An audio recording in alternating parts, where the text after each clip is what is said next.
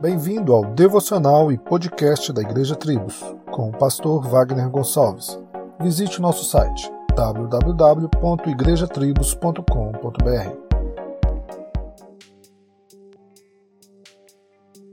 As Escrituras nos mostra Cristo intercedendo por nós em João 17, quando diz: Não rogo somente por estes, mas também por aqueles que pela tua palavra hão de crer em mim. E de forma clara, a Bíblia nos diz que devemos orar uns pelos outros, inclusive por aqueles que nos perseguem. Ou seja, a oração é eficaz e poderosa. Agora, algo que é de impressionar é a declaração de João em Apocalipse, quando arrebatado escreve a visão das orações. E a fumaça do incenso subiu com as orações dos santos desde a mão do anjo até diante de Deus.